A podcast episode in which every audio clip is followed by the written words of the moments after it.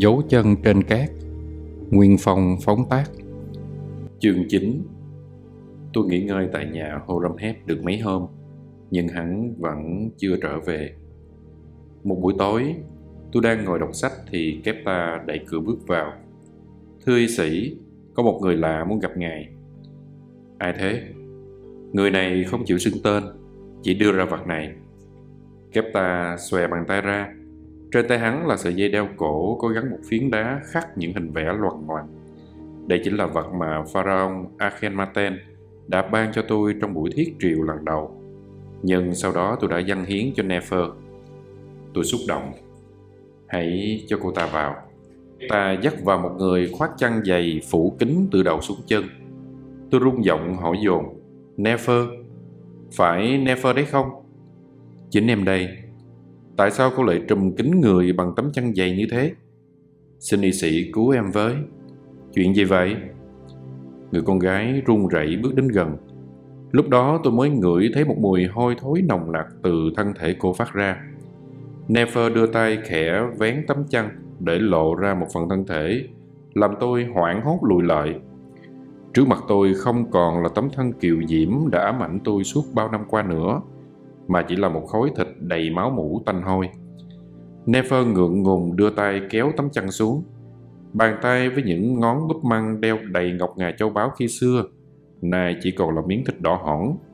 Không một đốt nào còn nguyên vẹn. Tôi luống cuốn nói không ra hơi. Bệnh cùi, cô bị cùi. Y sĩ cứu em với. Tại sao? Tại sao? Nefer sụt sùi khóc.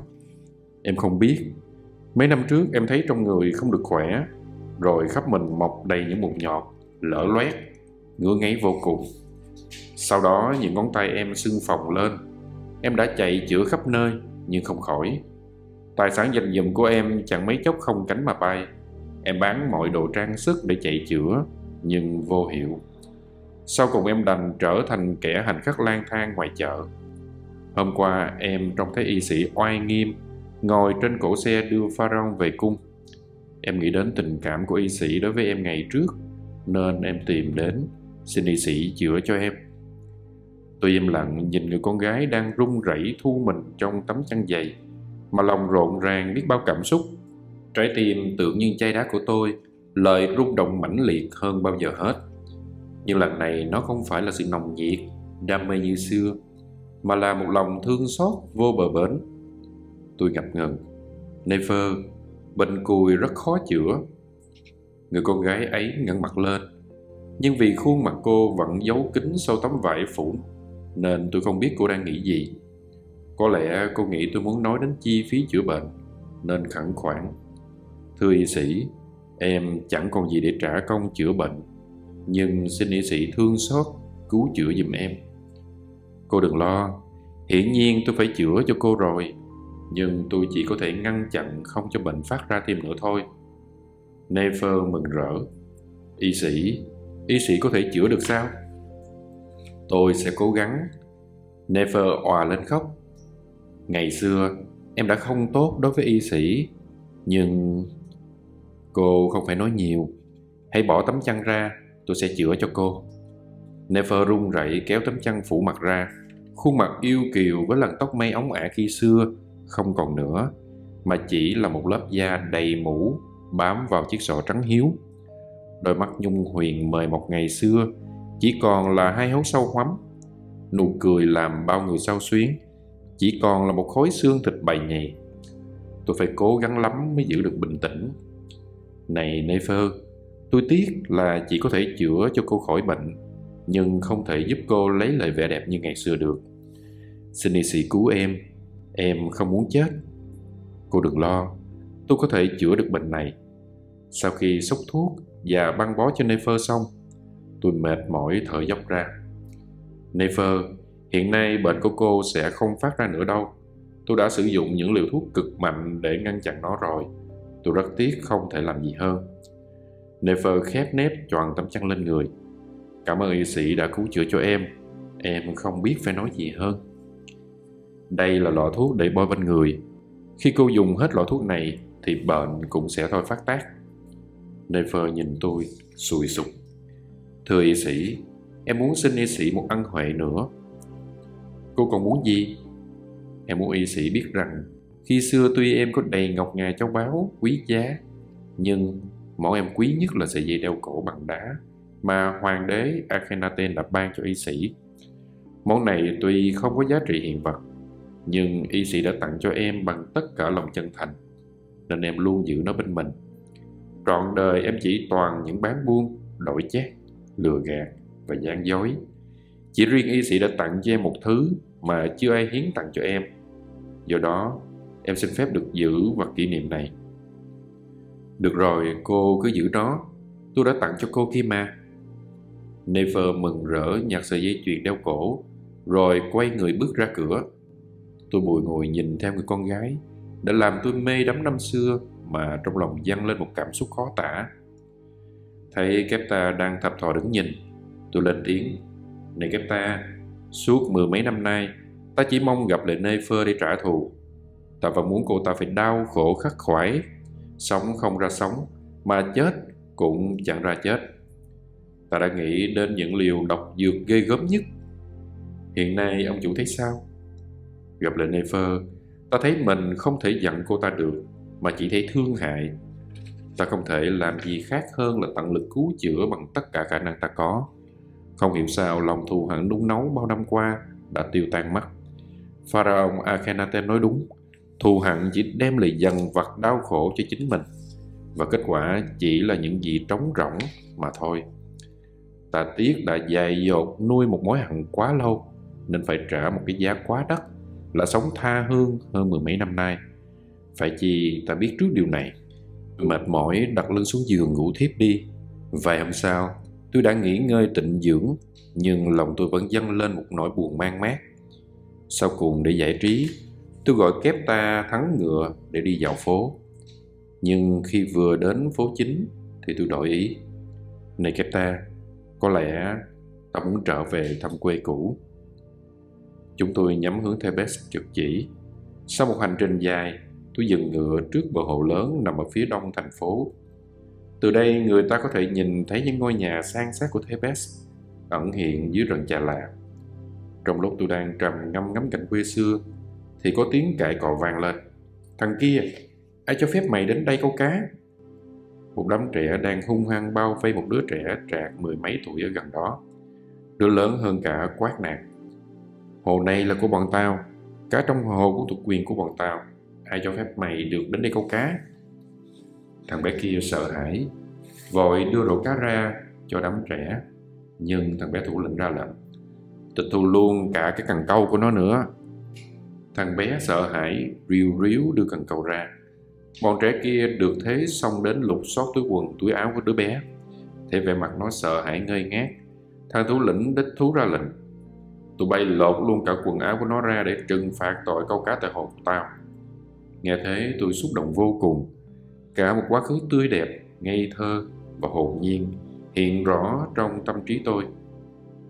Tôi quát lớn. Quân sĩ đâu? Hãy đánh mấy đứa bé kia vài roi để trị tội ăn hiếp kẻ cô thế Binh sĩ hầu cận lập tức thi hành. Bọn trẻ hà hiếp người sợ hãi bỏ chạy. Chỉ còn lại đứa bé kia ngơ ngác đứng nhìn. Tôi mỉm cười với nó. Nè em bé, ta đã trừng trị những đứa trẻ hung ác kia rồi. Tại sao ông lại làm thế? Ta không thích việc kẻ mạnh ăn hiếp người yếu. Đứa bé nhìn tôi rồi lắc đầu. Nhưng ông có làm gì khác đâu. Ông ỷ có binh sĩ hầu cận đánh đuổi mấy đứa kia. Tôi giật mình trước câu nói của đứa bé Kepta tức giận quát lớn Thằng bé kia Mày có biết mày đang nói chuyện với ai không Ngay lúc đó có tiếng gọi vang lên Tút ơi con ở đâu? Đứa bé đáp ngay lại. Mẹ ơi con ở đây này. Một phụ nữ tất tả chạy đến Ôm chầm đứa bé vào lòng. Con làm gì thế? Con không nghe lời mẹ Lại đi đánh nhau rồi sao? Thưa mẹ con đâu có đánh nhau. Mẹ nghe tiếng trẻ khóc lóc vang sớm Chỉ sợ có đánh nhau. Đứa bé vội chỉ tay vào chúng tôi, mắt. Tại mấy ông này đánh chúng nó. Người đàn bà ngẩng đầu lên. Dưới ánh nắng rạng rỡ, tôi nhận ra đó chính là Merit, người con gái bán rượu năm xưa. Tôi kêu lớn, Merit, có phải cô Merit đó không? Cô ta trố mắt nhìn tôi, rồi xúc động kêu lên. Sinohe, ông chính là Sinohe phải không? Chính tôi đây. Kepta cũng nhận ra người xưa nên vui vẻ nhảy xuống ngựa. Này Merit, có lẽ cô không ngờ ông chủ tôi lại trở về bình an vô sự.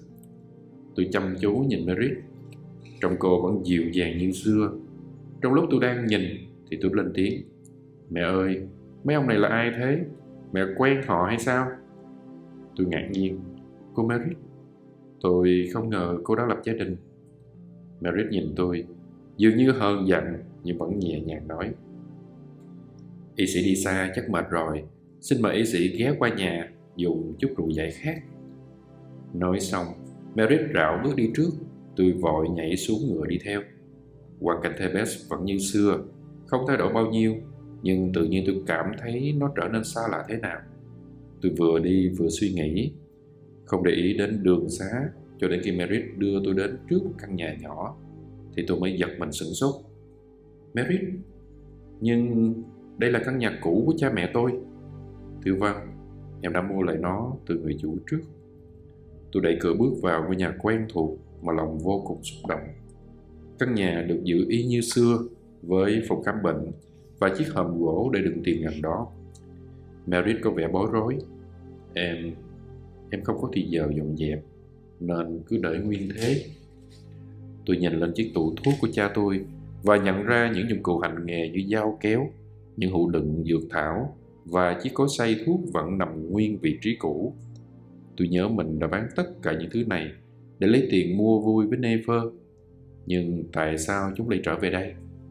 Merit ngượng ngùng. Em, em thấy người ta bày bán rẻ ngoài chợ nên mua về. Kepta tủm tỉm cười, kéo tút ra phía sau nhà. Này chú bé, ta biết sau nhà chú có một cây trà là rất ngon. Chú leo lên hái cho ta ít quả trà là đi. Trong nhà chỉ còn mình tôi với Merit. Tôi ngượng nghịu nhìn xung quanh. Này cô Merit, thấy anh ấy đâu rồi? Merit nhìn tôi dường như trách móc rồi ấp úng. Em, em chưa lập gia đình. Tại sao? Vừa nói xong, tôi ý thức ngay rằng mặc dù tôi vẫn nói câu ấy, nhưng không biết bao nhiêu lần, nhưng chưa bao giờ nói lời vô duyên đến thế. Merit im lặng ngượng ngùng nhìn đi chỗ khác. Tôi ngập ngừng. Thế đứa bé đó là con ai? Merit hạ giọng nói nhỏ. Em, em đi qua sông Niên. Nghe tiếng trẻ khóc và thấy một đứa bé nằm trên giỏ mây thả trôi trên sông. Chắc y sĩ cũng biết, ai cũng có lúc lầm lỡ, nên có những giọt máu vô thừa nhận. Nhiều người định bỏ con vào giỏ rồi thả trôi sông, phó thác cho thằng sông Niên. Do đó em mang nó về nuôi. Tôi ngậm ngùi nghĩ đến thân phận của mình tôi cũng là một đứa trẻ vô thừa nhận như thế và nếu cha mẹ tôi không mang về nuôi thì chắc tôi đã nằm trong bụng cá rồi. Tôi đang xúc động thì tuốt và kép ta đẩy cửa bước vào với một nắm trà là trên tay. Ông ăn đi trà là trên cây nhà cháu ngon hơn ngoài chợ nhiều lắm. Tôi bật cười. Ta biết chứ, cây trà là này nổi tiếng ngon nhất sớm. Thằng bé nhìn tôi như dò xét rồi hỏi, Cháu nghe kép ta nói ông là một y sĩ. Đúng thế. Lớn lên, cháu cũng học ngành y để trở thành một y sĩ như ông vậy. Tốt lắm. Làm y sĩ, cháu sẽ kiếm được rất nhiều tiền. Không đâu. Cháu chỉ muốn trở thành y sĩ chữa bệnh cho người nghèo mà thôi. Tại sao cháu lại muốn thế? Mẹ cháu dạy rằng, sứ mệnh thiên liêng của một y sĩ là làm dịu những nỗi đau khổ của đồng loại. Mẹ cháu cũng kể rằng, ngày xưa có một người y sĩ rất giỏi, chỉ chuyên phục vụ nhân loại như thế Merit ngượng ngùng gạt đi. Thôi đi, con nói nhiều quá. Nhưng con chỉ kể lại chuyện người y sĩ mà mẹ vẫn kể cho con nghe hàng đêm mà. Mẹ cháu kể như thế nào? Người y sĩ này rất giỏi, cứu nhân độ thế, làm việc tốt. Khắp thằng Thebes ai ai cũng biết và quý mến. Tiếc thay, một hôm ông ta đi lạc đường. Merit gạt đi. Con hãy ra chợ mua cho mẹ một con cá để mẹ làm bữa ăn đãi khách. Tút phụng phiệu bỏ đi. Chút nữa về cháu sẽ kể tiếp cho ông nghe. Sau khi đứa bé đi khỏi, tôi quay qua Merit dịu dàng nói Merit, đứa trẻ nào cũng cần một người cha và nếu cô không chê trách, tôi muốn được làm cha của bé Tút để nuôi dạy nó cho nên người. Merit cúi đầu không nói, Tôi nắm chặt tay cô gái. Này Merit, tôi đã đối xử không phải với cô. Sinuhe, anh là một y sĩ danh giá, đang làm ngự y cho Pharaoh. Còn em, em chỉ là một người bán rượu tầm thường, đâu xứng đáng gì. Cô đừng nói thế. Anh là y sĩ thủ khoa trường khoa học về sự sống, được khắp Ai Cập kính trọng. Tương lai anh đang sáng sủa. Mary thân mến, tôi đã ngu dại nên bị lôi kéo vào những chuyện thị phi. Tuy nhiên, tôi đã học được bài học mà tôi cần phải học. Khi xưa vì thiếu hiểu biết nên tôi đã gây đau khổ cho bao nhiêu người, kể cả cô nữa. Nhưng hiện nay tôi đã biết giá trị thực sự của chất hạnh phúc. Sinuhe, xin anh đừng nói nữa. Merit ơi, những chuyện ấy đã trở thành quá khứ. Nếu cô sẵn sàng bỏ qua tất cả để xây dựng một cuộc sống mới với tôi. Ngay lúc đó có tiếng vó ngựa dồn dập trước cửa, rồi kép ta lật đật bước vào. Tôi cao mày khó chịu. Chuyện gì thế? Người không thấy ta đang bận hay sao? Tôi chưa nói dứt câu, thì cánh cửa đã mở tung và một người hầm hầm bước vào. Đó là công chúa Beketamon, công chúa giận dữ. Này Sinohe, tại sao ngươi trở về mà không thông báo gì cho ta hết? Tôi chưa kịp phản ứng, thì công chúa Beketamon đã nói tiếp. Ta nghe nói anh trai ta đã kết thông gia với vua xứ Hetitis. Tại sao lúc đó ngươi có mặt mà không khuyên can? Sao ngươi có thể hồ đồ như thế được? Nhưng... nhưng lúc đó, ngươi có biết hậu quả của việc này sẽ ra sao không? Thưa công chúa, tôi... Anh trai ta là người lý tưởng, nhưng ta thì không như thế. Anh trai ta có thể từ bỏ địa vị pharaoh để đi theo lý tưởng thờ phụng Aten. Nhưng công lao ghê dựng Ai Cập của gia đình ta đâu thể để bọn Hittite hưởng thụ một cách dễ dàng như vậy được. Người hãy theo ta về cung, mẹ ta có việc cần nhờ đến ngươi gấp. Thái hậu tai gia ư? Sức khỏe, sức khỏe của bà có sao không? Mẹ ta vẫn khỏe, nhưng chẳng vui gì. Tại sao? Làm sao mà vui được khi bao năm nay dòng họ ta đều tôn thờ các thần linh, nhất là thằng ánh sáng, Amun, mà anh ta lại chủ trương chỉ tôn thờ thần linh độc nhất là Thái Dương, là Aten, chứ không chịu phục tùng các thần linh khác. Điều này đã gây chia rẽ trong giới giáo sĩ và các quan triều. Việc triều chính chưa yên mà anh ta lại kết thông gia với người Hittite nữa thì thật hết chỗ nói. Ta và mẹ ta đã hết sức khuyên can, nhưng vô hiệu. Có lẽ anh ta khùng điên mất rồi. Hiện nay anh ta không chịu nghe ai khuyên giải. Mai ra có mình ngươi thôi. Tại sao? Tại vì những bày tôi thân tính của anh ta đều có tham vọng cá nhân. Nhưng riêng ngươi thì không như thế.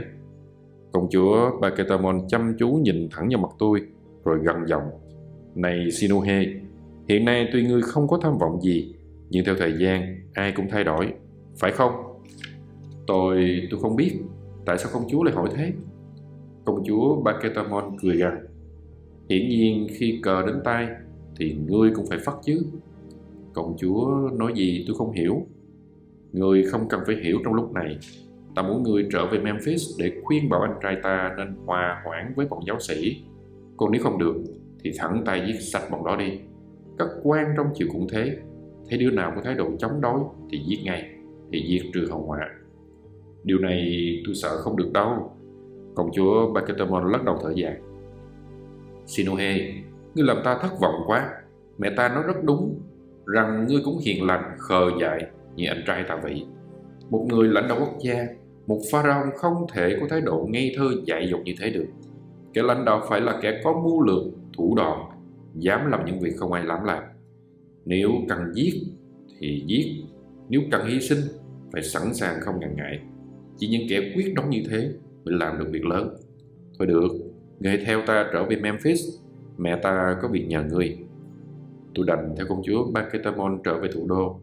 Trên đường, công chúa nói năng lung tung đủ thứ chuyện, nhưng tôi chẳng có lòng dạ nào mà nghe, vì đầu óc chỉ nghĩ đến Merit. Tôi chưa kịp nói hết những điều tôi muốn nói với người con gái hiền lành, trung thủy này. Đoàn tùy tùng hộ tống tôi và công chúa vừa đến trước cung điện thì Horahep ở đâu bước đến. Mày quá, tao đang đi tìm mày. Pharaoh muốn gặp mày gấp. Công chúa Beketamon cao mày khó chịu. Sinuhe, đến thăm bệnh cho mẹ ta. Ngươi hãy nói với anh trai ta để khi khác. Thưa công chúa, kẻ này được lệnh của Pharaoh phải đưa Sinuhe vào triều ngay. Công chúa Baketemon hậm hực. Horamhep, lúc nào ngươi cũng chỉ biết để anh trai ta mà thôi. Thôi được, sau khi Sinuhe gặp anh của ta xong, ngươi hãy đưa hắn vào nội cung gặp ta. Công chúa Baketemon vừa đi khỏi, Horamhep nói nhỏ, mày trở về vừa đúng lúc. Tôi và Horamhep cùng bước vào trong cung. Khi xưa tôi đã từng đến đây để kể chuyện cho hoàng hậu Nefertiti và các công nữ nghe. Nhưng lần này tôi thấy cung điện rất vắng vẻ. Chỉ có Pharaoh và hoàng hậu Nefertiti đang chờ. Vừa thấy tôi, Akhenaten đã nói Ta và Nefertiti đã có với nhau sáu đứa con, nhưng chẳng may hai đứa mất sớm. Lần sinh nở sau cùng, hoàng hậu gặp khó khăn. Các quan ngự nói rằng nàng không thể có con được nữa. Ta muốn nhờ ngươi khám lại cho hoàng hậu yên lòng. Tôi bước đến khám bệnh rồi xem xét, đối chiếu với tài liệu của quan nghị trước khi kết luận. Kính thưa hoàng hậu, kẻ này đã xem xét rất kỹ và hoàn toàn đồng ý với kết quả chặn đóng của các quan nghị rằng người khó có con được nữa. Hoàng hậu Nefertiti im lặng. Có lẽ bà đã biết trước nhưng vẫn còn nuôi hy vọng. Akhenaten bảo vợ, chúng ta đã có bốn đứa con gái xinh đẹp, cần gì phải thêm hai con trai nữa. Hoàng hậu Nefertiti rung giọng, em biết thế, nhưng nhưng Pharaoh sẽ không có con trai nói giỏi và Akhenaten cười lớn. Đó là việc của ta, nó không cần phải quá lo như vậy. Tôi hiểu cái chết của hoàng tử Tê đã gây khó khăn lớn trong việc thừa kế ngôi vị Pharaoh nên hối hận. Kính thưa Pharaoh, kẻ này có lỗi đã không săn sóc cho hoàng tử. Akhenaten lắc đầu. Người không phải bận tâm về việc đã qua này. Hoàng hậu Nefertiti ngập ngục, nhưng Pharaoh vẫn có thể có con trai nói giỏi nếu Akhenaten lắc đầu. Này Nefertiti, vì có con trai nói giỏi không phải là điều làm ta bận tâm. Tại sao Pharaoh cứ phải là con trai? Con gái không làm Pharaoh được sao? Ai đã đặt ra luật lệ kỳ quái này? Khi xưa, Hephaestus là phụ nữ mà vẫn làm Pharaoh đấy thôi. Theo ý ta, Pharaoh phải là người có đức độ xứng đáng để chỉ huy quốc gia, chứ không hẳn chỉ là kẻ được thừa kế. Ta sẽ ban hành đạo luật bãi bỏ việc thừa kế này. Tôi và Horemheb giật mình. Đây là lần đầu tiên một vị vua dám phủ nhận truyền thống thừa kế thiên liêng đã hiện hữu từ ngàn năm nay như vậy. Hoàng hậu Nefertiti nói nhỏ, Pharaoh không nên khinh suất. Hiện nay thiếp thấy triều đình chưa yên, thay đổi nhiều quá chưa chắc đã có lợi. Hơn nữa, các pharaoh thời trước, vị nào cũng có rất nhiều phi tần. Akhenaten lắc đầu. Này Nefertiti, nàng là người đàn bà đẹp nhất thế giới. Dưới mắt ta, mọi phụ nữ khác đều lu mờ trước nhan sắc và đức độ của nàng. Tuy truyền thống vẫn khuyến khích pharaoh phải có nhiều phi tần mỹ nữ, nhưng ta không muốn như vậy. Từ khi lên ngôi pharaoh, ta đã cho tất cả cung nữ trở về nhà ta không muốn họ phải sống một cuộc đời tẻ nhạt chán trường trong cung điện rộng thênh thang này lúc đó tôi mới biết tại sao cung điện lại vắng vẻ như thế. Akhenaten giải thích thêm. Vì có con trai nói giỏi chẳng đáng phải quan tâm. Vấn đề hiện nay là tuy nàng không thể có con được nữa tâm nàng vẫn còn mong có con. Khi tâm và thân không thống nhất thì sẽ sinh phiền não rồi bệnh tật từ đó sẽ phát huy. Này Sinohe, ta nói như thế có đúng không? Tôi chưa trả lời thì hoàng hậu Nefertiti đã cương quyết. Pharaoh không nên quá lo lắng, thiếp có thể chấp nhận được điều này. Nàng đừng vội kết luận liệu nàng có cảm thấy thoải mái khi nhìn thấy những đứa bé trai nô đùa không? Liệu nàng có làm chủ được lòng mong muốn của nàng có một đứa con trai không? Chỉ khi nào cả tâm lẫn thân nàng thỏa, thản nhiên chấp nhận, không ao ước, không mong cầu thì ta mới yên lòng. Ngay lúc đó, một người nô lệ bước vào nói nhỏ với Pharaoh. Ông gật đầu. Được lắm, hãy cho Smenkare vào. Được phép, vị tể tướng có khuôn mặt nhăn nheo khắc khổ bước vào. Ông tỏ vẻ ngạc nhiên khi thấy tôi và Horemheb đang đứng đó. Kính thưa Pharaoh, Hạ Thần đã điều tra được kỹ thuật rèn kiếm của người Hittite.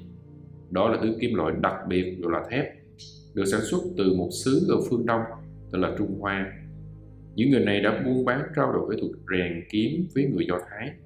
Xin Pharaoh ban chỉ thị để thằng lưu giữ những tờ rèn Do Thái này. Akhenaten chăm chú nhìn Smenkare một lúc rồi thông thả đáp. Phải chăng ông muốn ta khởi xướng cho rèn kiếm bằng thứ kim loại mới kia? Chúng ta đã ký hòa ước với người Hittite rồi, thì cần gì phải chế tạo thêm vũ khí? Hẳn ông cũng biết ta không muốn gây chiến tranh và tránh sự giết chóc bằng mọi giá. Thưa Pharaoh, tuy chúng ta không muốn gây chiến tranh, nhưng việc rèn đúc vũ khí vẫn là quan trọng. Hiện nay người Do Thái đã nắm được kỹ thuật này và chẳng bao lâu nữa các sứ quanh ta đều có vũ khí bằng thứ kim loại sắc bén ấy. Và nếu chúng ta không không ta không chấp nhận việc sản xuất vũ khí như thế nếu Ai Cập cho rèn kiếm bằng thứ kim loại này thì người Nubia cũng sẽ làm như thế và rồi người Hittite, người Syria, người Babylon, vân vân. Nếu chúng ta chạy đua sản xuất vũ khí thì không ai có thể tránh khỏi chuyện đau binh. Và như thế chỉ có bọn sản xuất vũ khí là được lợi lạc. Nhưng nếu các xứ kia đều có vũ khí này, chúng ta cũng cần phòng thủ. Akhenaten lắc đầu. Vũ khí được chế tạo với mục đích duy nhất là phục vụ chiến tranh. Vũ khí càng sắc bén, lợi hại, người ta càng muốn gây chiến tranh để thử xem sức mạnh của vũ khí đó ra sao. Theo ta, sự phòng thủ hữu hiệu nhất là lòng dân và sự hiểu biết. Không một quốc gia nào dám xâm lăng Ai Cập nếu mọi người dân xứ này đều cương quyết một lòng chống ngoại xâm. Không một ông vua nào dám gây chiến nếu mọi người dân đều hiểu biết rõ thảm họa của chiến tranh và biết rõ tham vọng điên rồ của kẻ lãnh đạo. Nhưng vẫn có những kẻ chỉ huy khôn khéo biết lợi dụng tình thế để thực hiện ý đồ riêng. Akhenaten chăm chú nhìn Smekare rồi thông thả. Bất cứ kẻ chỉ huy nào cũng có những lý do riêng để biện minh cho hành động của mình. Nhưng họ chỉ có thể đánh lừa được một số người lười biếng, dễ dãi, không hiểu biết mà thôi. Những người này sẵn sàng chạy theo những ảo vọng điên rồ, những lý tưởng mơ hồ, những quan niệm trừu tượng hay một lý thuyết vu vơ nào đó. Con người có trí khôn thì phải biết sử dụng nó để phân biệt chứ. Không một kẻ biệt bợm nào có thể đánh lừa cả một quần chúng thông minh. Không một dân tộc nào lại gây chiến với một dân tộc khác khi biết rõ hậu quả tai hại có thể xảy ra cho đất nước mình. Không, ta không chấp nhận việc sản xuất vũ khí như thế.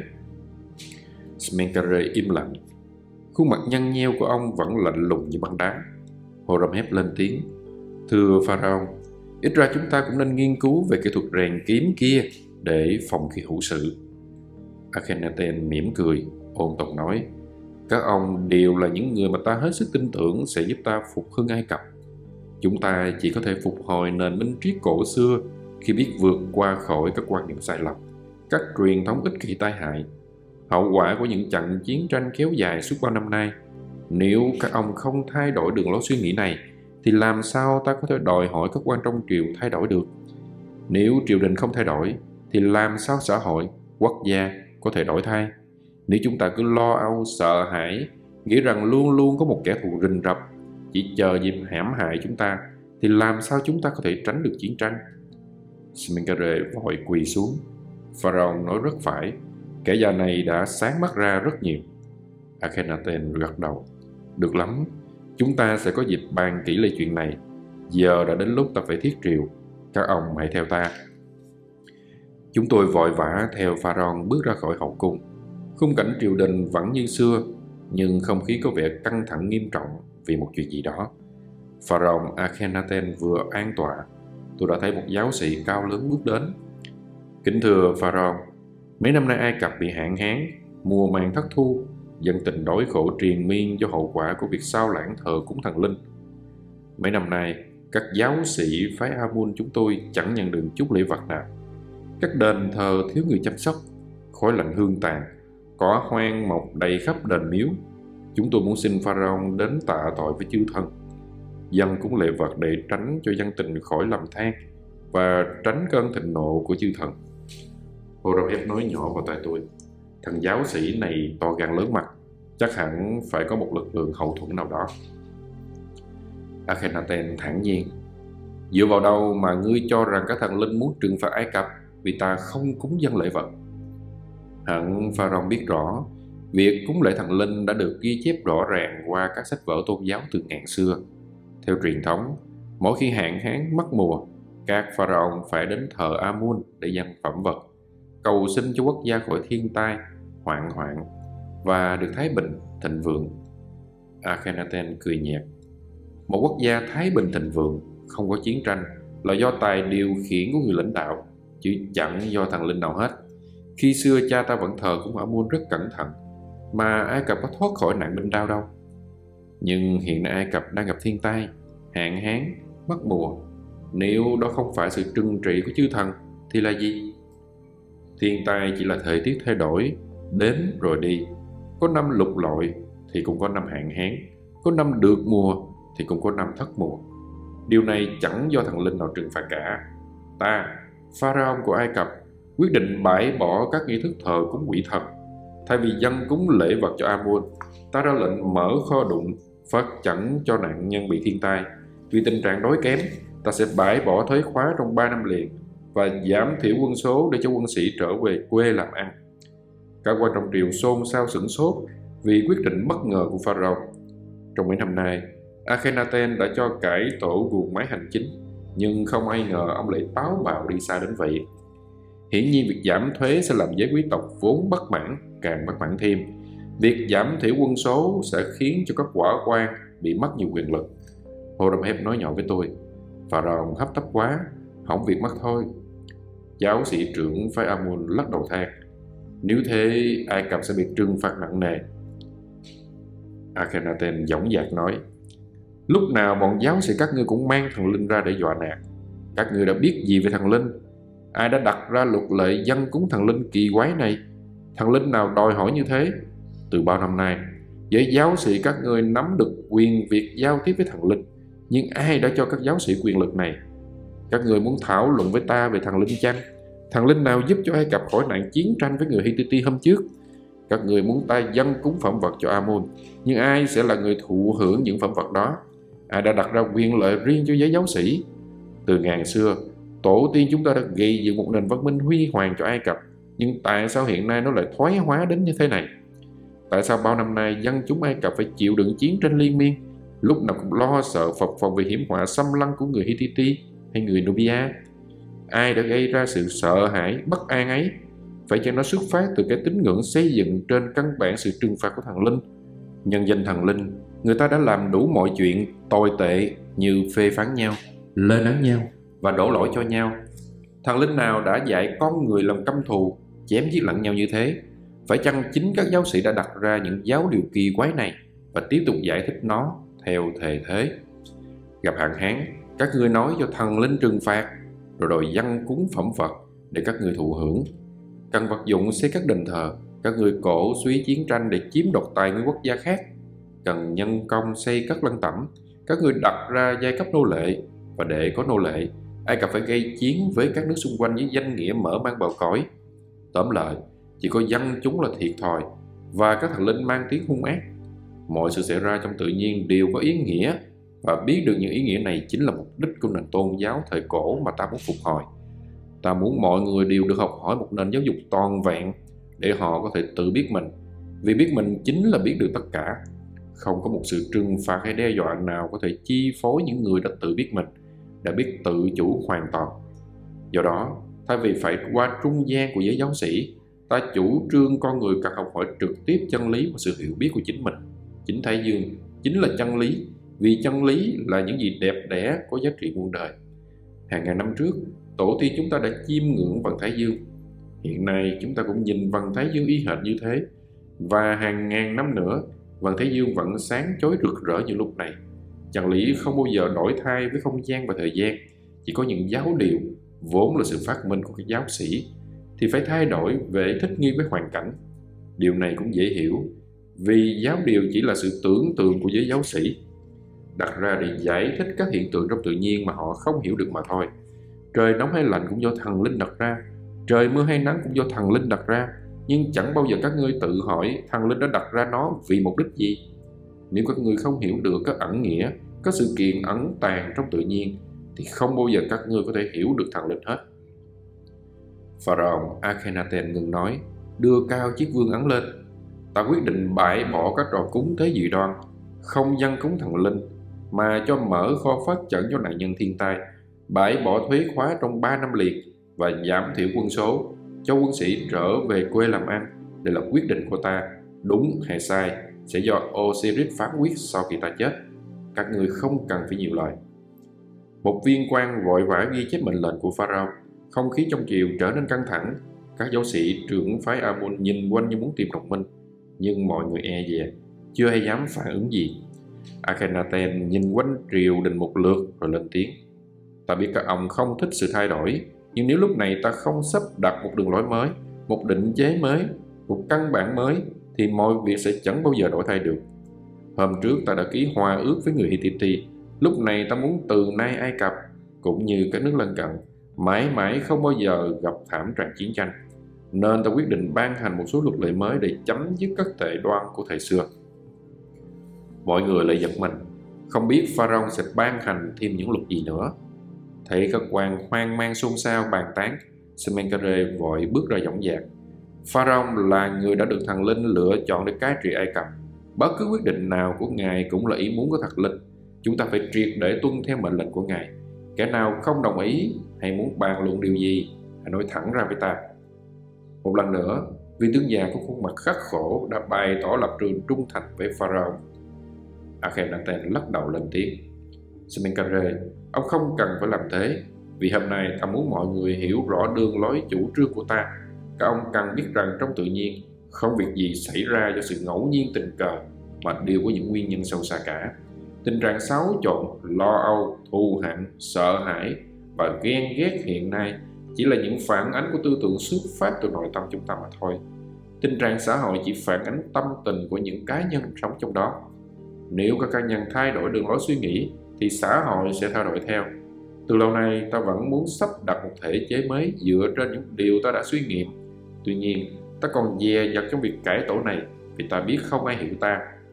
Sự kiện người Hittite và Nubia liên kết để chuẩn bị chiến tranh với Ai Cập vừa qua khiến ta thấy rằng nếu không thay đổi ngay trong lúc này thì thật khó để có thể đòi hỏi người khác xưa kia phải thay đổi. Nếu ta cần duy trì một lực lượng quân sự hung mạnh thì họ phải duy trì một lực lượng quân sự không kém. Nếu ta lo sợ họ tấn công thì họ cũng lo sợ chúng ta tấn công. Tóm lại, tất cả đều sống trong sự lo sợ phập phòng và mọi nỗ lực tiềm năng quốc gia đều dồn vào việc chuẩn bị cho chiến tranh. Do đó, ta quyết định sẽ thay đổi hoàn toàn cơ cấu tổ chức quốc gia để mang lại một nền thái bình thịnh vượng cho tất cả. Akhenaten thông thả nhìn mọi người rồi nói tiếp. Tuy nhiên, nếu đa số các ông đều hài lòng với hoàn cảnh hiện tại, thì chẳng bao giờ sự thay đổi có thể diễn ra được.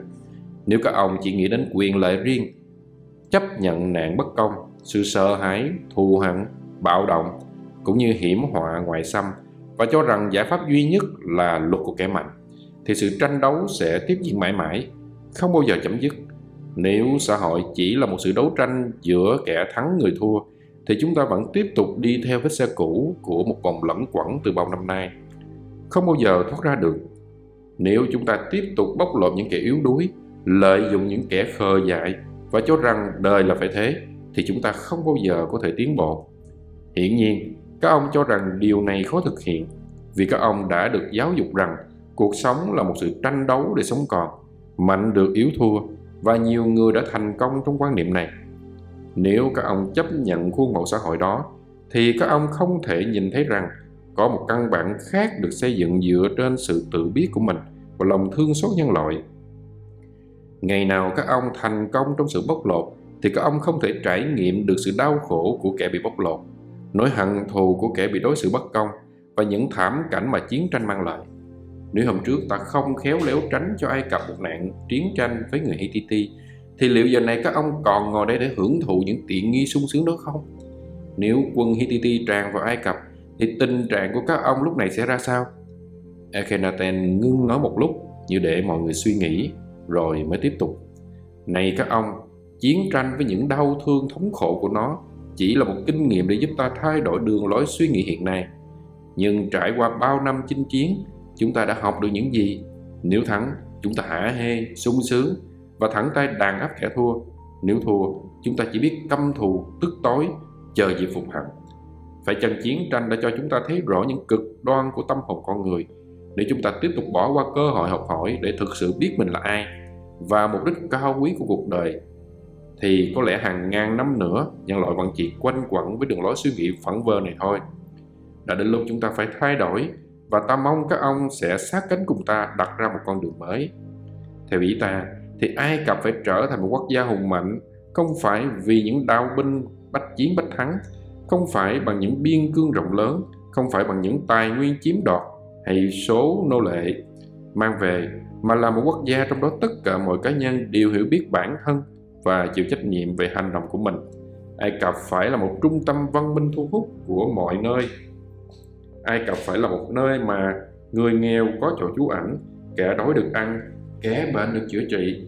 Một nơi mà mọi người đều biết chia sẻ cơm áo trong tình thương. Người Ai Cập sẽ không giàu có vật chất, nhưng rất dồi dào về tinh thần, vì tinh thần là điều mà không ai có thể cướp đoạt được. Muốn được như thế, mọi người dân Ai Cập phải bắt đầu với chính bản thân mình – phải trở thành ngọn đuốc soi sáng con đường của chính mình. Họ không thể thực hành một cách máy móc những quy tắc, nghi thức có sẵn, mà phải nỗ lực tìm kiếm không ngừng trong nội tâm. Nếu không có sự nhiệt thành này, thì không thể có sự thay đổi được. Muốn như thế, chúng ta phải thay đổi hoàn toàn đường lối giáo dục. Vì hiện nay giáo dục chỉ chú trọng đến việc truyền trao kiến thức chuyên môn và giới hạn một số ít người. Điều ta muốn một nền giáo dục về minh triết một thứ kiến thức siêu việt qua công phu suy ngẫm để áp dụng vào đời sống. Đây phải là điều mới lạ vì ngàn năm xưa, tổ tiên của chúng ta đã chú trọng đến nền giáo dục này, nhưng theo thời gian, nó đã biến thái, trở thành những lý thuyết trừu tượng, những kiến thức khô khan, không thể áp dụng. Từ trước đến nay, việc giáo dục được trao cho giáo sĩ đảm nhiệm. Nhưng theo thời gian, các giáo sĩ thiếu công phu hành trì đã lầm lẫn minh triết với kiến thức Thay vì khuyến khích con người tìm tòi hiểu biết chính mình, thì họ đưa ra những đường lối vạch sẵn dựa trên những giáo điều khô khan, những kiến thức chết. Thay vì khuyến khích việc phát triển những khả năng sẵn có, thì người học bị nhồi nhét những lý thuyết vô giá trị, làm thui chột khả năng tiềm tàng của họ. Thay vì được giáo dục về đời sống thực sự, thì người học phải lặp đi lặp lại những mẫu chuyện rơi ra nói về tinh thần bộ lạc, quốc gia hay những người đã lập công trên xương máu đồng loại. Một nền giáo dục như thế chỉ tạo tinh thần chia rẽ, hận thù và cổ suý cho chiến tranh, hay đào tạo ra những bạo chúa khát máu mà thôi. Vị giáo sĩ trưởng phái Amun phải lên tiếng, phải chăng Ngài muốn phủ nhận công lao của tiền nhân cũng như lịch sử? Akhenaten cười nhạt, ta không ngờ giáo sĩ như ngươi cũng dám bàn chuyện lịch sử với ta. Này các ông, lịch sử là những sự kiện được ghi chép lại một cách trung thực, rõ ràng và chính xác về những biến cố đã xảy ra. Tuy nhiên, trên thực tế, nó chỉ là những gì được viết lại bởi những kẻ muốn cho hậu thế nhìn họ qua một hình ảnh hay một quan niệm nào đó. Phần lớn đều không đúng với sự thật, và nếu có, ai nghi ngờ hay bàn tán điều gì không phù hợp với quan niệm của họ thì sẽ bị trừng phạt tức thì. Tuy nhiên, sự thật là điều không thể thay đổi hay bóp méo được, vì nó được ghi nhận trung thực trong lòng người một vị minh quân không cần phải cho ghi chép công trạng của mình, vì điều đó hiển nhiên rõ ràng và ai cũng biết. Chỉ có những bạo chúa, những kẻ cai trị bằng bạo lực mới lo tô điểm cho hình ảnh của mình bằng những chiến công hiển hách để biện minh cho những hành động của họ mà thôi. Này các ông, phần lớn lịch sử được ghi chép lại bởi một thiểu số cầm quyền. Không muốn hậu thế thực sự biết họ đã làm gì, mà chỉ đưa ra những lý do chính đáng để bào chữa cho hành động của họ. Thứ lịch sử như thế không phải là sự thật. Thứ lịch sử được ghi chép trên những mồ mã, lăng tẩm lại càng không phải là sự thật. Tuy nhiên, sự thật vẫn tiếp tục được lưu truyền trong dân gian qua những bài hát, bài thơ, trong những giai thoại truyền khẩu. Ta không bao giờ phủ nhận công lao khó nhọc của tiền nhân đã xây dựng Ai Cập.